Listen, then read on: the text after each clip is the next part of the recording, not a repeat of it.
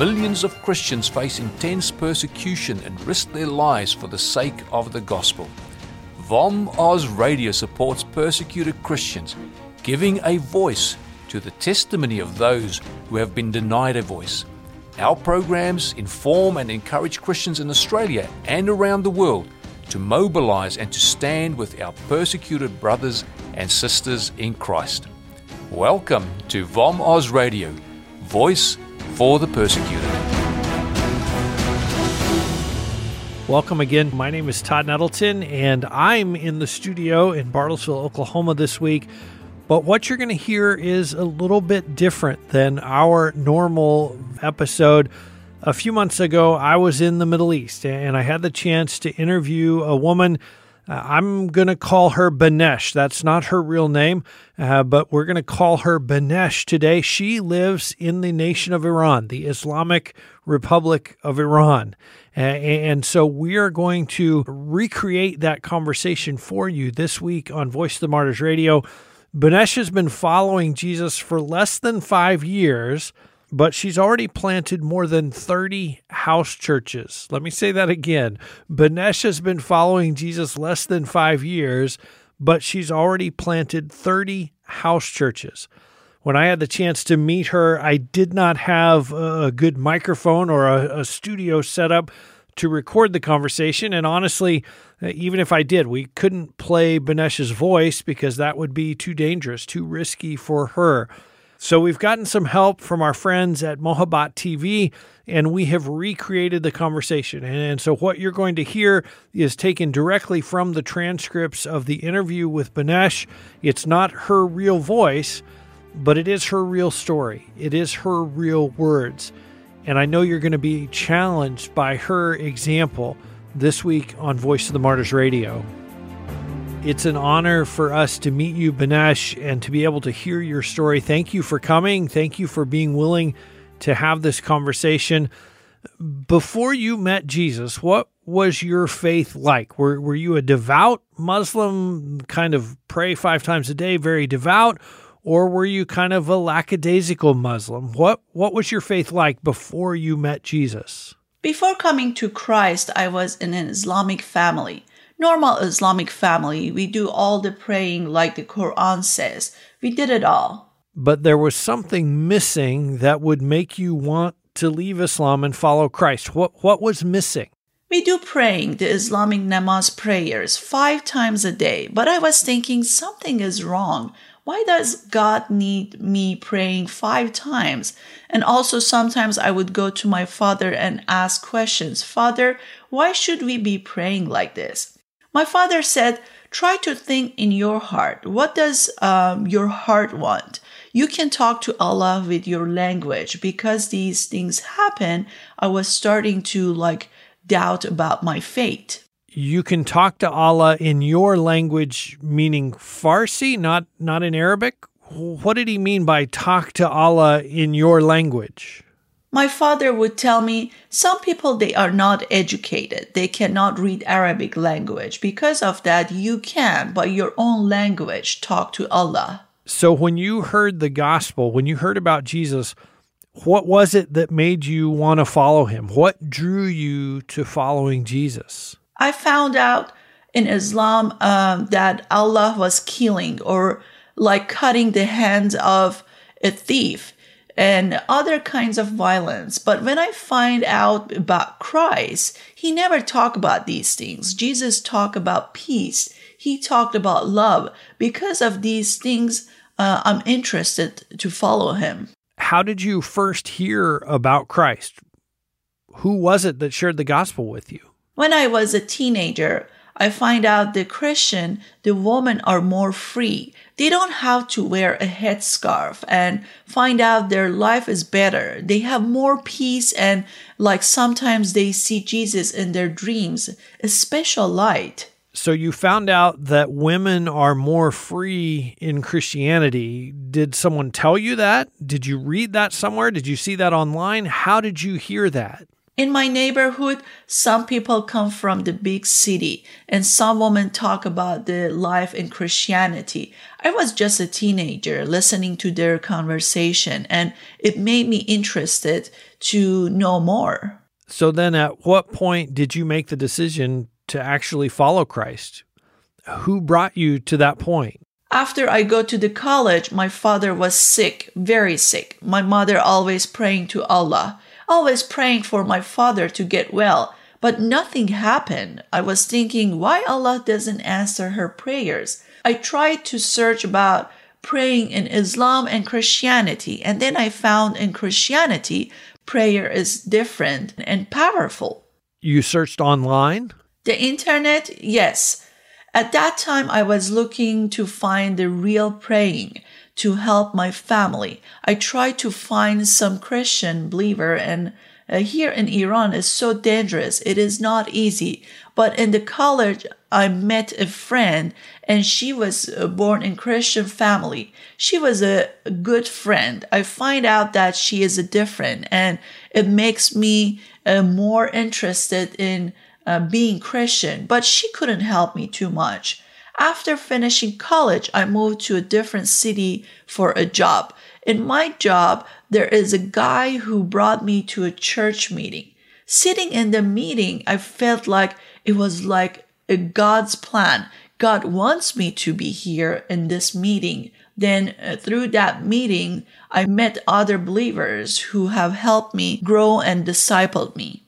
When you made the decision to follow Christ, tell me about that experience. What happened inside of you. What was that like? When I became a Christian, I got baptized. It was around that time my parents died in like a short time. So I was like in a bad situation, feeling so bad. I was also a little scared to be Christian, like maybe when I go back to my home, people know about me and know I'm Christian.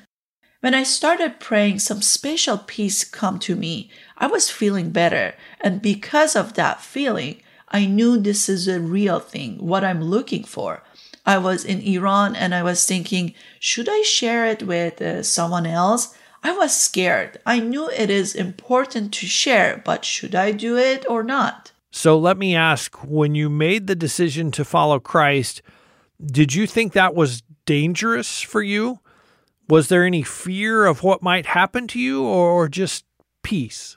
When I become a Christian, peace come. Personally, peace come. But when I go back to my family, I was scared to tell the family, maybe like uh, aunt, uncle, what they will think about it. Uh, they are Muslim. Maybe they will reject me. So you were more afraid of your family rejecting you than of the government arresting you or, or something like that? First, uh, scared from my family, but something tell me go and talk to your family. Then I started to talk to my sister and she accepted it. I was feeling better. The second fear is uh, from the regime. My family was okay with my fate, but still there is fear from the regime. So when you told your family, they did not reject you. They were interested? Yes. At that time, my parents had passed away, and my sister, yes, accepted it. Did they see something different in you? Did, did they see that you had changed? Yes, they came to me and asked, Something has changed in you. Uh, we want to know what it is. What did they see that was different about you? Like they see uh, because at that time my parents had died and my sisters find out that even with our parents loss uh, i have peace and also they think my face changed your face yes they ask what changed with you and also my cousin asked me before, uh, because my parents had died, usually I was crying. I was sad and crying. But after finding Christ, I was never crying. Then they asked me why I changed. My mind changed a lot about life and about dying. And they asked me questions about these things. They wanted to know what had changed. So you were at first nervous about talking to your family but they were very accepting. Then you were nervous about talking to other people outside your family because of the police and the regime. How did you get involved with talking to other people about Jesus?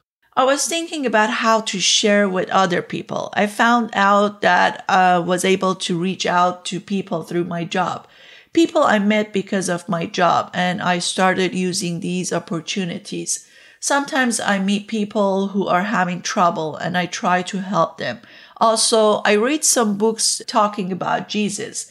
I started using these things and sharing them with people. If someone comes to you and they're having trouble and they want to talk to you, how do you lead them towards Jesus in that conversation? When I'm talking with the woman, I find out usually with women, we are tired with Islam. When I find out they are tired with Islam, I started suggesting they can uh, try other prophets. Uh, they might like other religion.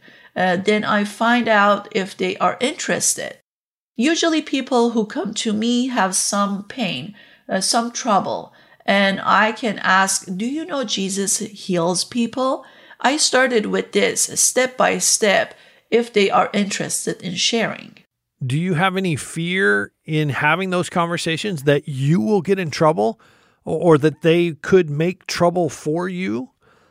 Or because they have pain in their lives, they're open to whatever will help with that pain? Fortunately, at that time, I was like blind. I didn't see the Islamic regime. I just want to help people take the pain out and help them know Christ. I didn't think about anything else. Later, I was thinking, wow, this is dangerous. How did I do it? so, in the moment, you don't worry about it, but then afterwards, you were thinking, wow, that was kind of dangerous. The time I was most scared was about distributing Bibles. Uh, always, I was praying with God and uh, 100% knowing that God will take care of me and then peace come. Do you think about worst case scenarios? How do you prepare yourself for the idea that you could be persecuted? You could be arrested. Things could go badly. I decided don't think about like these things because I knew there was danger. I was thinking that Jesus on the cross sacrificed himself. I want to do this. How difficult is it to bring new believers into a fellowship? Because you have to be concerned about security. You have to be concerned about how sincere they are. What is the process once you talk to someone and they choose to follow Christ to then bring them into a group with other believers? To start, uh, I was in college and I would find close friends. Also, I started with my sisters. First, I just share a little to see are they interested. If they like it, then uh, if they are interested, I start sharing exactly and tell them I also am a Christian.